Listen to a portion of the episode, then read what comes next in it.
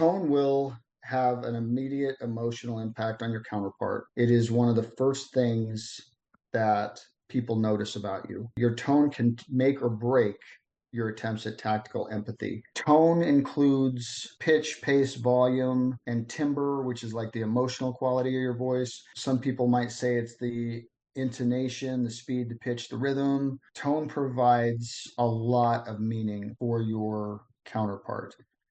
We use the 73855, but we're kind of getting away from that. But just know that tone is the foundation that switches on every other Black Swan skill.